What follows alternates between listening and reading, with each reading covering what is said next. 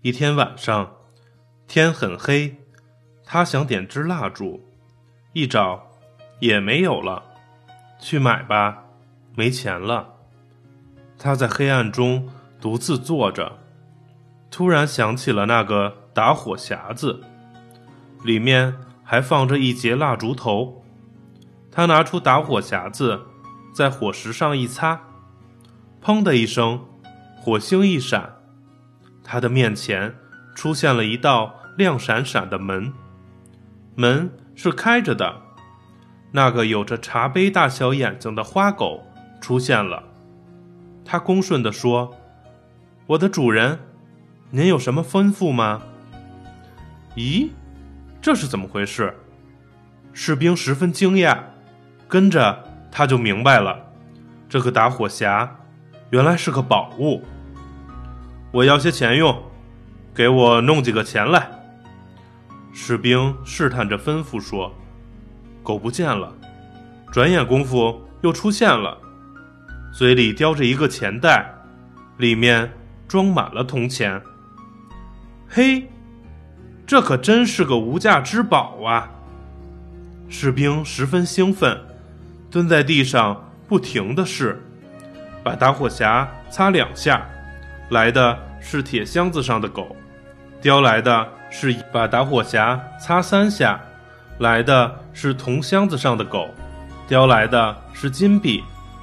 士兵又有钱了，又搬回了豪华套间，他的那些朋友也都来了，前呼后拥的跟随着他，不停的奉承着他。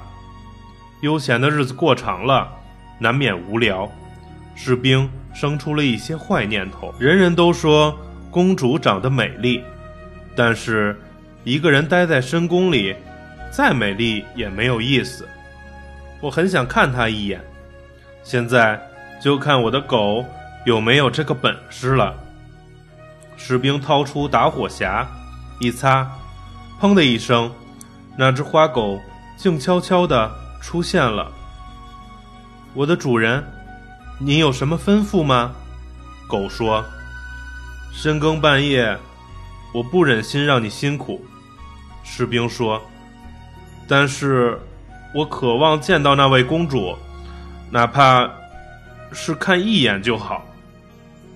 好的，我的主人。狗说完，立即不见了。刚刚过了十几分钟，他就背着公主回来了。公主穿着睡衣，躺在狗的背上，似乎睡得十分香甜。只要看上一眼，谁都会认为这就是公主，因为她长得。太美了，她的气质高贵的无法形容。士兵忍不住亲吻了公主一下。正因为她当过兵，所以她才会有这么大胆的举。拂晓之前，士兵又让狗把公主背回去了。公主一觉醒来，觉得昨晚的梦十分奇怪。在和国王、王后一起喝早茶的时候。他就告诉了他们，他说他梦见了一条狗和一个士兵，他躺在狗的背上飞，那个士兵还吻了她。故事挺好玩的，王后说，但是国王却不敢大意。第二天晚上，国王派了一个老宫女守在公主的床边，命令她整夜都要小心看护。这天晚上。士兵又想见一见美丽的公主，他让狗去办妥这件事。那条花狗突然出现在公主的床前，背上熟睡的公主就跑。躲在一旁的老宫女急忙穿上他的软底鞋，悄悄地跟在狗的后面。他看见狗背着公主消失在一栋大房子里，便在大门上用粉笔画了个十字。心想来时好辨认，谁知那狗十分聪明，看见大门画了个十字，就用嘴叼着粉笔，在城里所有宅邸的大门上都画了十字。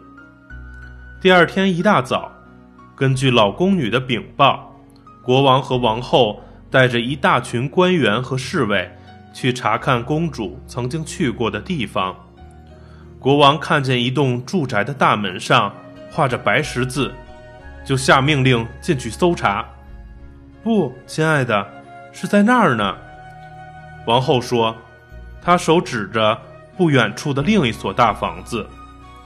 呃，这里也有十字，那边也有。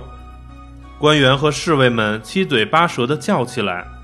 他们这才发现，无论向哪边瞧，到处都。王后不光喜欢坐在马车兜风，她还很有些计谋，是个非常聪明的女人。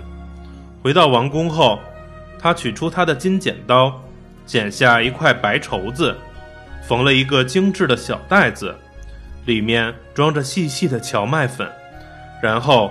把它系在公主的脖子上。晚上，公主睡着后，王后又在袋子上剪了一个小口子，这样，公主无论走到哪里，一路上都会撒下细细的荞麦粉。这天晚上，狗又来了，又把公主背到了大旅店里。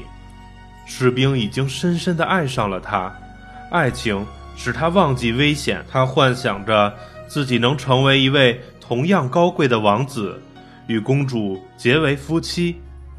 这一次，忠诚的狗完全没有发现，细细的荞麦粉从王宫公主的卧室一直撒到了士兵的窗台上，因为他是从窗户爬进去的。不用说，士兵被抓了起来，关进了大牢。明天早上，你就要被处以死刑了。管大牢的官吏对他说：“大牢里又黑暗，又沉闷，但更让他懊悔不已的是，他忘了把打火匣带来了。”第二天早晨，他趴在大牢的小窗户上，手抓着铁栏杆向外望。他看见许多人涌出城去，刑场在城外，他们是要看他上绞刑架。一队士兵敲着鼓走过来了，拥挤的人群尽量靠向路边，好给士兵们让路。有一个小被挤的撞在了大牢的外墙上，连破拖鞋都给踩掉了。喂，小师傅！士兵叫住小鞋匠，对他说：“别着急，我还在这儿呢，牧师没来呢。如果你能跑到我住的旅店。”把我的打，我就给你四块金币，不过要快些跑才行哟。小鞋匠一听可以得四块金币，光着脚拔腿就跑，很快就取来了打火匣，交给了士兵。城外的刑场上，绳套已经挂上了，国王和王后坐在高高的台子上，他们前面是大法官和一些陪审人员，刑场周围。是手持武器的士兵和成千上万的市民。士兵被押送过来，站在梯子上了。行刑的刽子手要把绞索套在他的脖子上。这时，他大声地说：“每一个罪人在接受最后的惩处之前，都应该满足他的一个合理的请求。”他说：“他想抽一口烟，是最后一口烟了。”国王答应了士兵的请求，士兵掏出一根烟，又取出他的打火匣，连擦了好几下。随着火星闪亮，三只大狗突然出现在他的身边。一只花狗，眼睛有茶杯口那么大；一只白狗，眼睛有面盆那么大；一只巨大的黑狗，眼睛有水车的轮子那么大。快来救我！他们要绞死我！士兵喊道。几只大狗立即向法官和陪审员扑上去，拖这个人的腿，咬那个人的手，把他们甩出几丈远，把他们抛向空中。审判台上一片混乱。巨大的黑狗拖住了国王和皇后，毫不留情地把他们乱甩、乱扔。士兵们害怕极了。